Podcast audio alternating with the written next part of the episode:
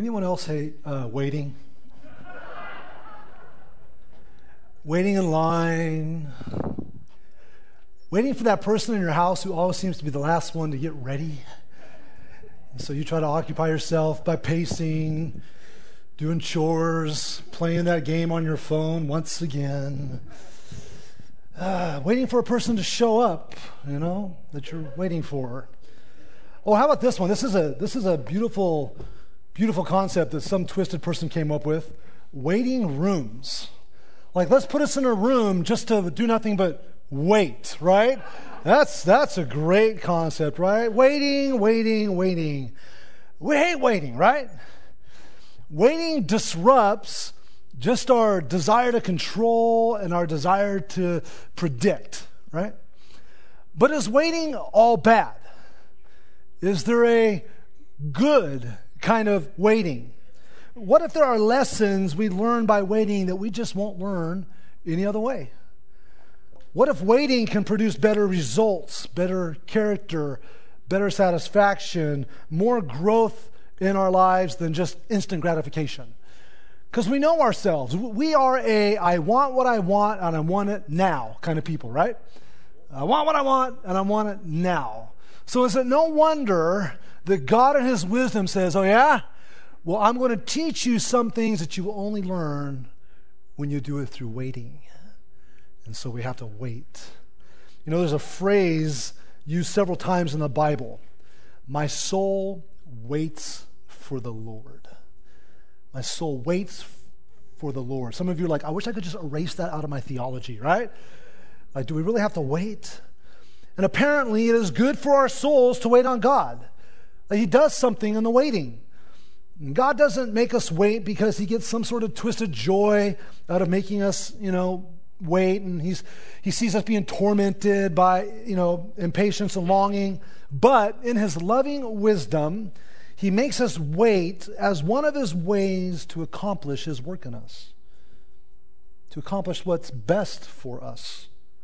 God works in us in our waiting, God works on us in our waiting to increase our trust in him to disrupt our perceived sense of control. When we're in a place of waiting, it triggers the reminder that we are literally daily at the mercy of God, at the mercy of God's will. In the waiting, if we listen carefully, we might hear God whisper something like this Will you stop trying to wholly rest on yourself and instead wholly trust me? Waiting is one of the experiences that God uses to shape us, to make us humble, to help us surrender to control, to help us to trust in Him, the one who has ultimate control. And it's amazing because we might find ourselves thinking that we're patient people until we have to wait. We might find ourselves thinking we're trusting people, especially trusting God, until we have to wait. And so, as we continue in our current series, Soul Care, today we're looking at this concept of the waiting soul. How does God use a time of waiting to enrich, nourish, cultivate a healthy soul in the eyes of the Lord? the big idea that I want you guys to wrap around your mind today is this God is loving, merciful, forgiving, and faithful. Waiting on Him with hope is good for our souls. I want to read that again. God is loving, He's merciful, He's forgiving, He's faithful. Waiting on Him with hope is good for our souls. I invite you right now to open up your Bibles to the book of Psalms 130. Look at Psalm 130. As we've been going through this series, Soul Care, we've been turning to the Psalms. The Psalms are awesome, aren't they? One of the things I love about the Psalms is that God, under the inspiration of His Holy Spirit, moved human writers to pen these words, right?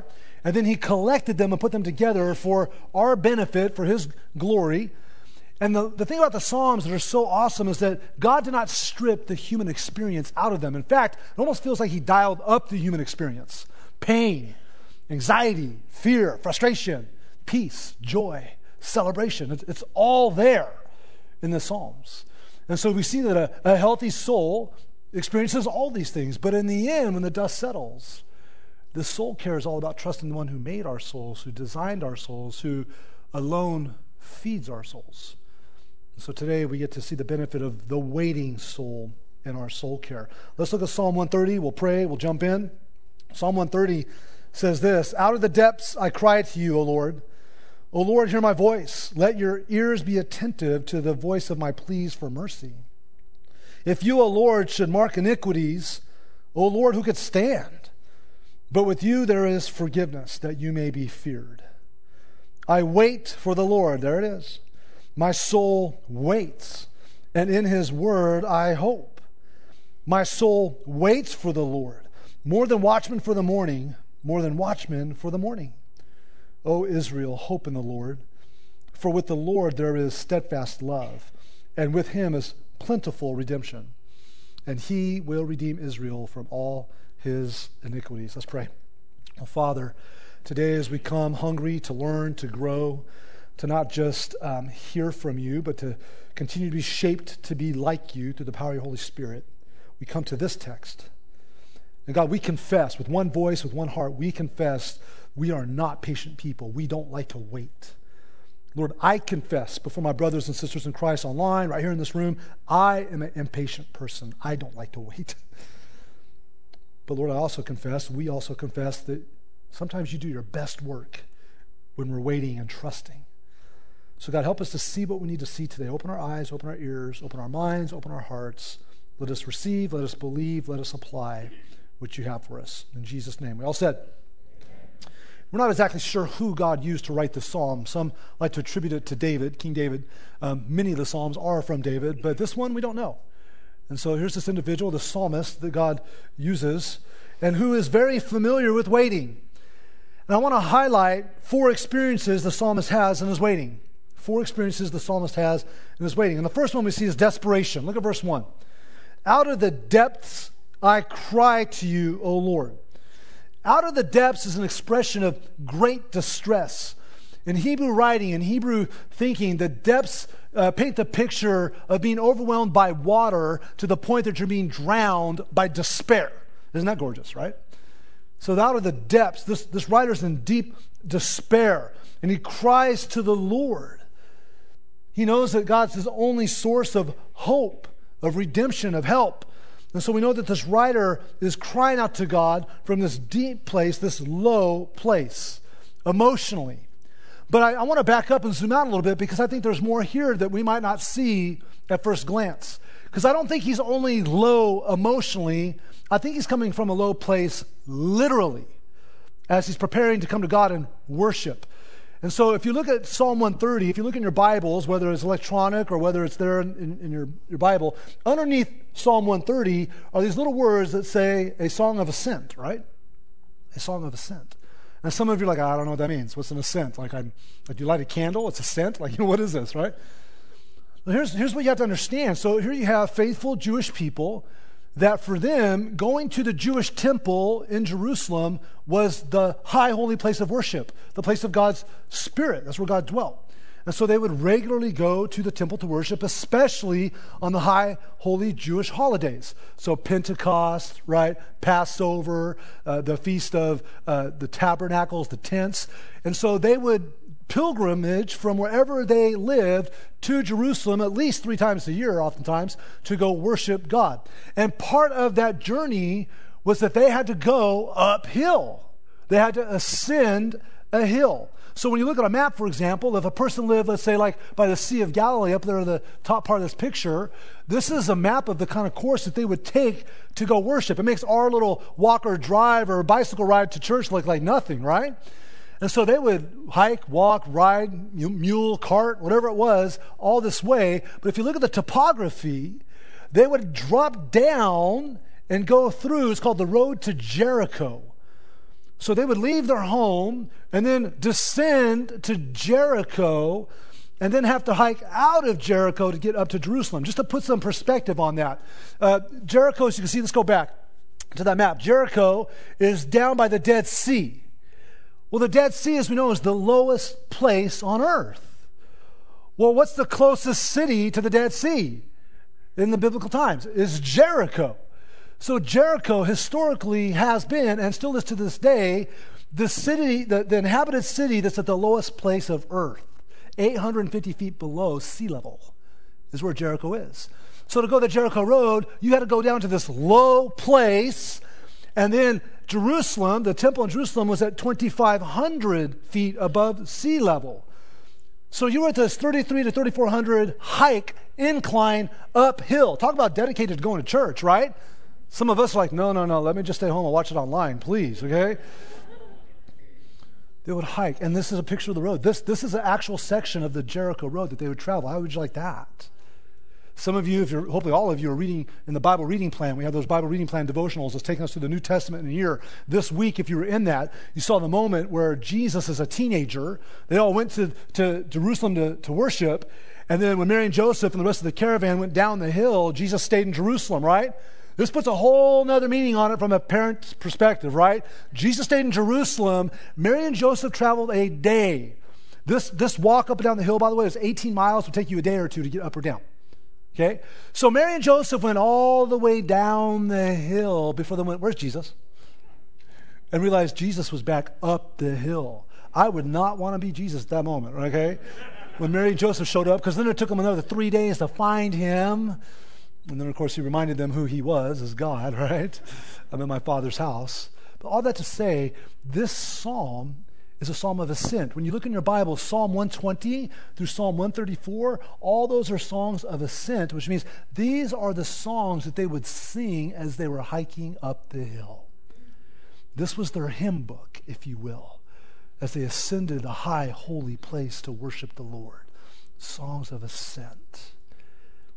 And so he's coming from deep places, despair, you know, emotionally, but also he's literally coming from a low place to a high place to worship God. And I think as we just wrap our minds around that very, I mean, look, we're only one verse in. And look all that God has for us.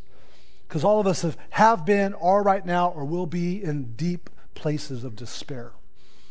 Where you, where you feel like you are on, a, on an island by yourself and you've got one flare in the gun, right? You've got one little red bar on your phone. That's all you got.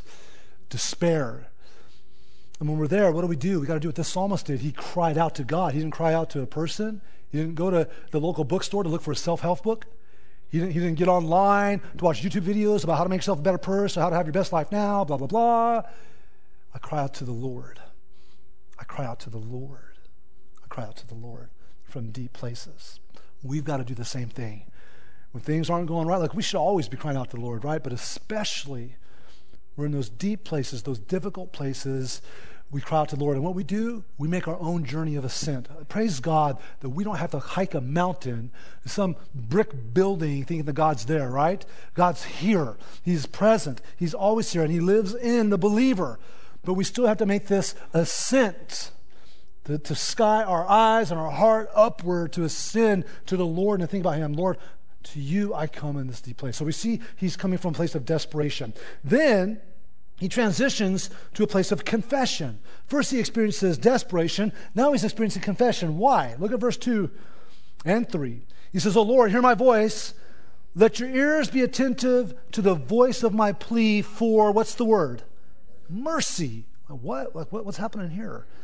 He says, If you, O Lord, should mark iniquities, O Lord, who could stand? And so we don't know what the psalmist was going through emotionally and all the difficulties in his life, but one thing we do know is he laser focused on the thing that grieved him most. The thing that broke his heart the most, his own sinfulness. He's crying out to God for mercy. That, that's a self indictment there. Why would he need God's mercy? Because he knows, as he says, if God were to mark iniquities, meaning if God were to record sins, if God truly had a library in heaven where all of us had our own file, like let's go beyond book, like we all, we all had our own personalized hard drive in heaven, that God just kept uploading every sinful thought, every sinful word that came out of our mouth, every sinful action that we carried out and on top of that, God tells us in His Word to know the good and to not do it is a sin. So every time God gave us the right thing to do and we chose not to do it, we have all these compounded ways that we can sin. If God were to mark, record, capture all our sins, all our iniquities, who could stand? Who could possibly stand before God and, and make the classic mistake that if God were to say, Why should I let you into heaven? They go, Well, because I'm a good person. Oh, serious? What a lie. What, what an arrogant statement to say I'm a good person. See, when we do that, what we're doing is we're making the mistake of comparing ourselves to other people, right? We go, oh, well, well, I'm a good person compared to that person. The people making the headlines for these horrific things. God's going, your eyes are on the wrong spot. I'm not going to compare you to other people. I don't grade on a curve. I'm going to compare you to, anyone know the answer? Himself. Himself. Romans 3.23 says, all have sinned, all have fallen short of the glory of God. If God were to record our sins, who would stand? Nobody. Nobody gets into heaven because they're a good person. Nobody gets into heaven because of good works, earning God's favor, working off the bad in our life. Now we know why the psalmist comes from deep places. I cry out from the depths of my soul, and of all the things that are burdening my heart, the one that burdens it the most is my sinfulness. Because God, if you kept track of iniquity, who could stand? Nobody. And so, God, I beg for mercy. He's confessing. This is a song of confession. So get this imagery of this, this person ascending a hill to go to worship, and he's doing business with God on the way. God, I need, I need your mercy. The echoes of what I've said, the memories of what I've done are haunting me. Listen to my cry for mercy. We, we need to do the same thing. Our, our sense of our sinfulness is so important. And what happens is a lot of us have grown dull to that. We've grown insensitive to that. And we've forgotten just how sinful we are. That, that when, when given the opportunity to run from God or to God, our nature is to run from God. When given the chance to obey or submit to God, our nature is to want to disobey. And so we have to come to this place of confession, like the psalmist did, and to put our hope in God's mercy. So look at this journey he's taking in these experiences. He's, he's on a place to go worship, he's in deep places of desperation. He moves to the thing that grieves his heart most, which is his sin. So he goes to confession. Then he starts to think about God's nature of holiness. Oh, crud, I'm doomed. But then also God's grace and his mercy and his forgiveness. And he goes from confession to this beautiful moment of declaration. He's declaring something about God. Look at verse 4. He says, But, right? Like we just got done seeing this. He said, Oh Lord, who should, uh, if you were to mark iniquities, who should stand? We're saying no one. He says, But with you there's forgiveness, that you may be feared, that there would be this awe, this reverence of you. So he's, he's making a declaration that in God there is forgiveness. Not that there might be forgiveness, can be forgiveness, but that in God there is forgiveness. And then he says what we're focusing on in verse 5 I wait for the Lord. My soul waits, and in his word I hope. My soul waits for the Lord more than watchmen for the morning, more than watchmen for the morning. Do you hear the confidence that the psalmist has in God? The confidence he has in God's character and provision and promises and what God does. He says there is forgiveness. And the outcome of the one who knows they're forgiven in God is this fear and this awe and this reverence. And so he comes from this posture that there's no way to earn God's attention or favor other than just to come to him and appeal to his mercy and then receive with confidence the forgiveness that God provides. And then comes the waiting. Ah, oh, the part we love, right? But look at the tone of the psalmist as he speaks on waiting on God. It's longing, it's hopeful, it's expectant, it's optimistic. He says, My soul waits for the Lord. Notice this waiting on God is, is not waiting on another person, it's not waiting on a change of circumstances, even. He's just waiting on the Lord. The Lord is a place of hope. And what starts as a desperate prayer becomes a praise, a declaration of praise, of good news. God's presence, God's power will be experienced by the trusting and faithful person who waits on the Lord. God is faithful on the mountaintops, God is faithful in the valleys and the deep depths. There's confidence in God's forgiveness here. So he cuts to his greatest need, the need for forgiveness. He cuts to God's greatest provision, forgiveness of sin. When I was doing the study for this. I really liked the way one of the commentators, his name is Boice, put it. He says, You may not find forgiveness with other people, Your husband or your wife may not forgive you if you've wronged him or her. Your children may not forgive you. Your coworkers may not forgive you. You may not even be able to forgive yourself. There is one who will, and that one is God. Our God is a forgiving God. This, this expression of waiting on God is clearly a confident expectation, not wishful thinking, of the forgiveness he's receiving from God.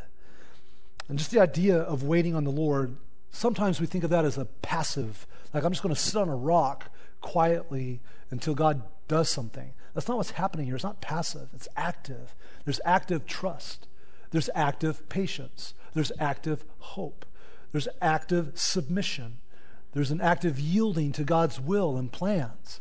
This is a very active posture of waiting on the Lord. And so it expects this positive result of that which we place a great hope in. And the expectation is based on the knowledge and trust of God in his character. And his character is being reflected through his word. Look what he says. He says, I put my hope in your word. It's I rely on your word. So think of this guy. It's probably a, a Jewish man that since he was a little boy could see scrolls unrolled. And on those scrolls, God would say, I'm going to do this, I'm going to do this, I'm going to do this, I'm going to do this. And he looks over the history of his people as an Israelite and goes, Well, what do you know? God did that, God did that, God did that, God did that. If God says it's going to happen, it's going to happen. On your word, I put my hope. And so he has confidence in God's word. Well, as we think about that in the context of forgiveness, let's play that out with just a couple verses. Let's look at 1 John 1 9. God shares with the Apostle John if we confess our sins, he is faithful and just to forgive us our sins and to cleanse us from all unrighteousness. If, if we put our hope in God's word, when we see that, if we confess our sins, God's faithful. He's going to forgive us of those sins. He's going to cleanse us. He's going to purify us from unrighteousness. In the same context, let's look at a verse like Hebrews 8:12. God says, "I will be merciful toward their iniquities, and I will remember their sins no more." See, here's the thing. When God looks at our sinfulness, when we come to him in repentance, we come to him in surrender, and we ask for forgiveness of our sins, like 1 John 1 9 just said. God has the ability to remember each and every one of our sins. That's pretty scary. That the entire population of the world, for all humanity's history, God has the capacity to record every one of those sins. He has the ability to remember every single one of our sins. But what he chooses to do is forget them. Like, you should just be like, thank you, God that he chooses to forget them. And here's where we need to put our hope in God's word in this case, because some of you, as you hear the echoes of things you've said, as you have memories of things you've done, you have sins that you've committed hours ago, days ago, weeks ago, months ago, years ago, decades ago, that you somehow still don't believe God's forgiven you. And then you still have to try to, you have to contribute somehow. Like I've got to put in some, some good works to help God out.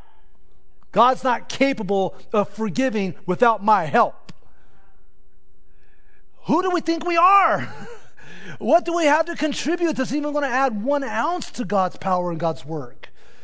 And so what happens is God's going, if you've come in repentance and you've asked for the forgiveness of your sins, I remember them no more. Pastor Rick said last week, he removes them as far as the east is from the west. Let me give you a tape measure with this homework. Go measure how far east is from west. Have fun with that one. You can't, it's, it's immeasurable. And yet, some of you are still walking around, beating yourself over the head, still feeling on the hook for the sin that you committed decades or years ago when God's forgotten it in Christ. That's hoping in God's word. That's hoping in God. See, God is loving, He's merciful, He's forgiving, He's faithful. And when we wait on Him with hope, it's good for our souls. And when we wait on Him, we're waiting on Him and trusting in Him not just because of what He's told us in His Word, but because it's the one who told us that. It's not because of the promises of God as much as it's the one who made the promise that we can trust in. It's God's character. Let, let, me, let me paint this picture. Some of you know this about my story. Uh, my mom and my birth father, uh, they got married right after high school, tried to make a go of it. It didn't last but a year, year and a half. And then she moved on, and you know, her, she did the single mom thing with me for a while, and then she got remarried. But what, what happened is over the years, uh, I would have a handful of interactions with my birth father. And I longed to see him. I wanted to see him. And lots of times he would say, Hey, this weekend, I'm going to come pick you up and we're going to hang out. And so he would make arrangements with my mom. I'm going to come pick you up. We're going to hang out. I remember many times where I would get up early, you know, anxious before my alarm went off. I'd get showered, get dressed, have my breakfast. I'm ready to roll. And I'm sitting there and I'm waiting for him to show up. Waiting for him to show up. Waiting for him to show up. And many times he never showed up. And what I learned is I couldn't take him for his word. So when he said, Hey, I'm going to come pick you up, I'm kind of like, Yeah, we'll see. We'll see if you show up. See, that's the opposite of God. We can trust God because he always shows up. His character is faithful. He's flawless. But where we struggle, I know where some of you are, and you're like, wait a minute, I've been praying that prayer for years. I, I asked for this and I got that. I asked for that and I got this. I asked for this and that and I got nothing. Right? So here's the thing God isn't on our agenda. he's always going to show up, but he's either going to show up differently than we thought, exactly how we thought, or maybe a lot later than we thought. And so we talk about that. The answers to prayer are yes, no, maybe, not this way, not that way. Sometimes we go, God, would you do A? He does B. Sometimes we go, God, I hope you do A or B. He goes, oh, yeah, watch this, C. God, I hope you do A, B, or C. Oh, yeah, how about this? Z. Or sometimes God goes, No, I'm not doing any of it because none of those are really going to be good for you. Your perspective is too earthly, your desires are too temporal. I'm going to deprive you of what you want most because I need you to f- fully recognize who I am and what I have for you is even better than what you want. Oh, man, waiting on the Lord. Did you notice this passage doesn't say it's easy? It just is. But we can wait with hope. And look at the picture he paints of the hope. He says, I hope in the Lord. I wait on the Lord like a watchman for the morning. And somebody's like, what on earth does that mean? So he's painting a picture of an ancient practice, right? A lot of you know about this. That in the walled cities that a lot of these people lived in, they would post watchmen up on the towers, up on the walls. They took the night shift. A lot of you know what it means to work the night shift, right? They took the night shift and all night, on alert, watching. What's that over there moving? Oh, okay, it's just an animal. Looking for danger, alert. See, two things were clear about the watchmen. One, they could not wait for the morning and for their shift to be over. just on high alert all night. Like, what's that move? What's that sound? What is that? Right? You never fall asleep as a watchman. You can't do that. And so, just on high alert. So, oh, ah, the morning. Oh, I can rest. So the, the desire for the rest that came with the morning, the second thing about the watchmen, they always knew the morning was coming. There was no doubt that the sun was going to rise. No watchman ever took the post going, Well, I hope the sun shows up tomorrow, you know. It's kind of like statistically going to be pretty good. They knew the sun was coming. This is, this is what he's saying. It's like, God, I, I can't wait for the darkness to be over, my shift to be over, and for you to show up, and I can have the newness I, I, I'm longing for. And I know you're going to come. And the same thing needs to happen for us. God, this anxiety, this fear, this torment that I'm feeling, God, it's, it's like I'm on night shift, I'm always on watch, but Lord, you're going to show up in a way and like get me off duty, and the newness is going to break through as I trust in you, and you will show up. If not now, this side of heaven, at heaven. Man, we can wait on the Lord. This is a declaration. And then the declaration turns into an invitation. Look at verses 7 and 8. He's talking about himself, and then he turns the corner. Look at verse 7. Oh, Israel. Now he's talking to his, his people. He's talking to the congregation. He goes, Oh, Israel, hope in the Lord. For with the Lord there is steadfast love, and with him is plentiful redemption, and he will redeem Israel from all his iniquities. What was a private prayer now becomes a public declaration and invitation to others. What was personal now becomes communal. And we go back to the image of that road right? Don't, don't, when you think about the, the worshipers going up the road to Jerusalem, don't think about the lone traveler up there, like with his own like CamelBak and just like, you know, walking up the hill. There was a swath of people, a sea of people walking up the, up the hill together, preparing to worship together. And so, as he's doing business with God, it's also like, hey, everybody, all of Israel, we can hope in the Lord. We trust in the Lord together. And he's inviting everyone else to celebrate the faithfulness of God with him. Do you see what a beautiful journey this is?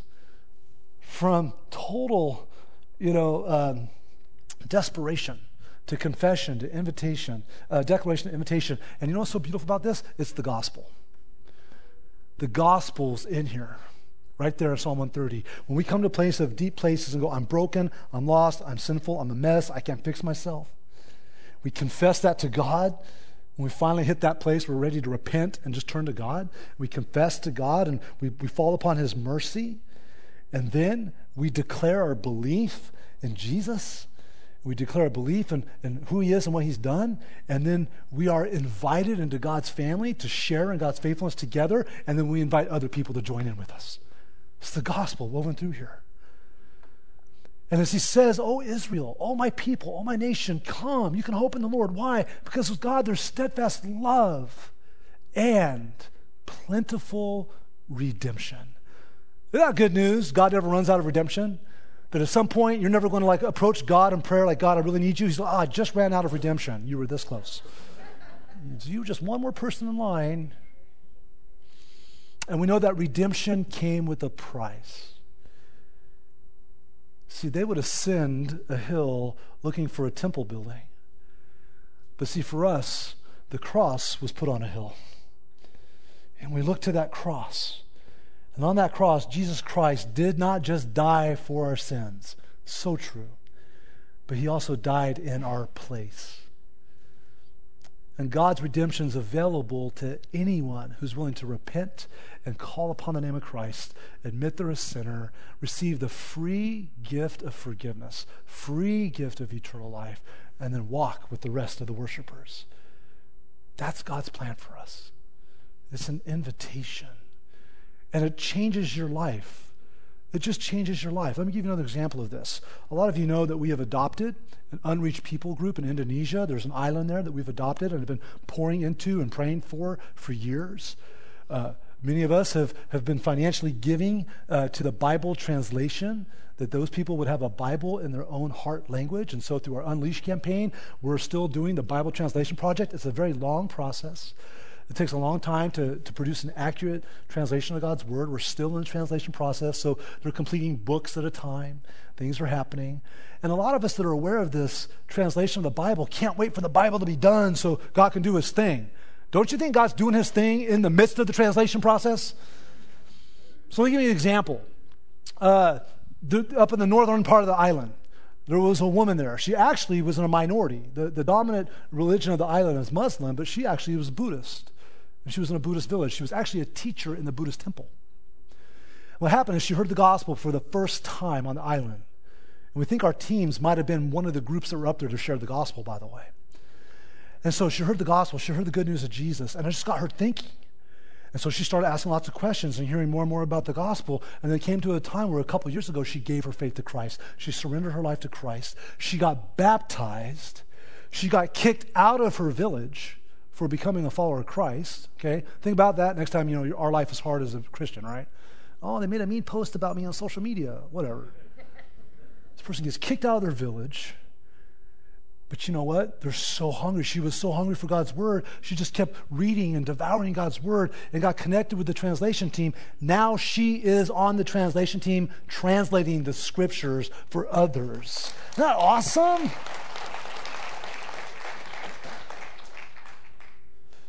She was a place of desperation. She heard about her sin, she heard about Christ. There was a place of confession. She came to Christ. She declared it through her public act of baptism to people who literally would want to take her life for doing it. Kicked her out of her village, and now she's been invited into God's family. She's with other believers, and now she's getting to invite others to put their hope in the very word of God that changed her life. Our lives aren't that different. It might look a little different, but it's not that different we can hope in the Lord. We can wait on the Lord. God is faithful. And He's merciful and He's loving and He's forgiving. And waiting on Him with hope is good for our souls. what do we do with this? Well, if you are not a follower of Christ today, the most obvious application for you is to get right with God through Christ, through believing in his death on the cross for your sins, through believing for resurrection. And so you can even use the language of this psalm to just pray and ask God to change your life. God, I come to you in the depths of my heart, right? I'm coming to you. I cry out to you for your mercy. For forgiveness is found with you through Christ. We get to add what we know now about how God provided redemption through Christ. And you say, I believe Jesus died on the cross. I believe he rose from the grave. And you give your life to Christ, and then you just commit your life to following him. And if you'd like to do that today, just tell God that and then let us know so we can help you walk and grow in your relationship. Or if you're a little confused and need some more clarity, we'd love to talk to you about what it means to follow Christ. So the, the easiest next step for you is just to get your phone out sometime, like right now, in the next few minutes while we're singing, and text the word connect, especially those of you watching online. This is easy. Text the word connect to our response number and we'll connect with you to help you know how to grow in your faith in Christ. Maybe something else came out of this time and you just, you just need to talk to a pastor or you just need some help, you also can text that word connect to get some next steps to help. But as a believer, what do we do with what we just read? I think it's a good reminder of the power of the gospel, but also when we mess up, because we will, and we do, when we mess up, we walk in the forgiveness of Christ, like this guy was walking. And we apply that in those moments of failure. So here's what typically happens, hopefully when we sin, when we mess up, we say, God, please forgive me. Please forgive me for messing up. Please f- forgive me for letting you down again. But I don't know how many of you turn a corner and actually do this. Say, God, thank you for the forgiveness I have in Christ. Thank you for the forgiveness you've already given me. I'm applying it to the situation. Maybe that will be new for you. That when we mess up, you don't just say, God, forgive me, but God, thank you for the forgiveness you've given me in Christ. And let that motivate you to walk out the new life in Christ. Well, what I love about this invitation piece is what was personal became communal. And uh, one of the ways that we share our common faith in Christ and celebration of who He is and what He did is the Lord's Supper. All of you should have received the elements when you came in for Lord's Supper. Here's what we're going to do. In a minute, I'm going to invite you just to, to sing, reflect, listen to a song. Afterwards, I'm going to come up and lead us in Lord's Supper. Now, the song that we're about to sing is taken from Psalm 130. If you know it, feel free to sing it. But during the song, I encourage you reflect on the lyrics, pray, talk to God, have your own time of confession, your own time of, you know, God, I need to wait on you in this area more. God, help me to do this. God, forgive me for. God, thank you for. Just spend some time in prayer, reflection, preparation for the Lord's Supper.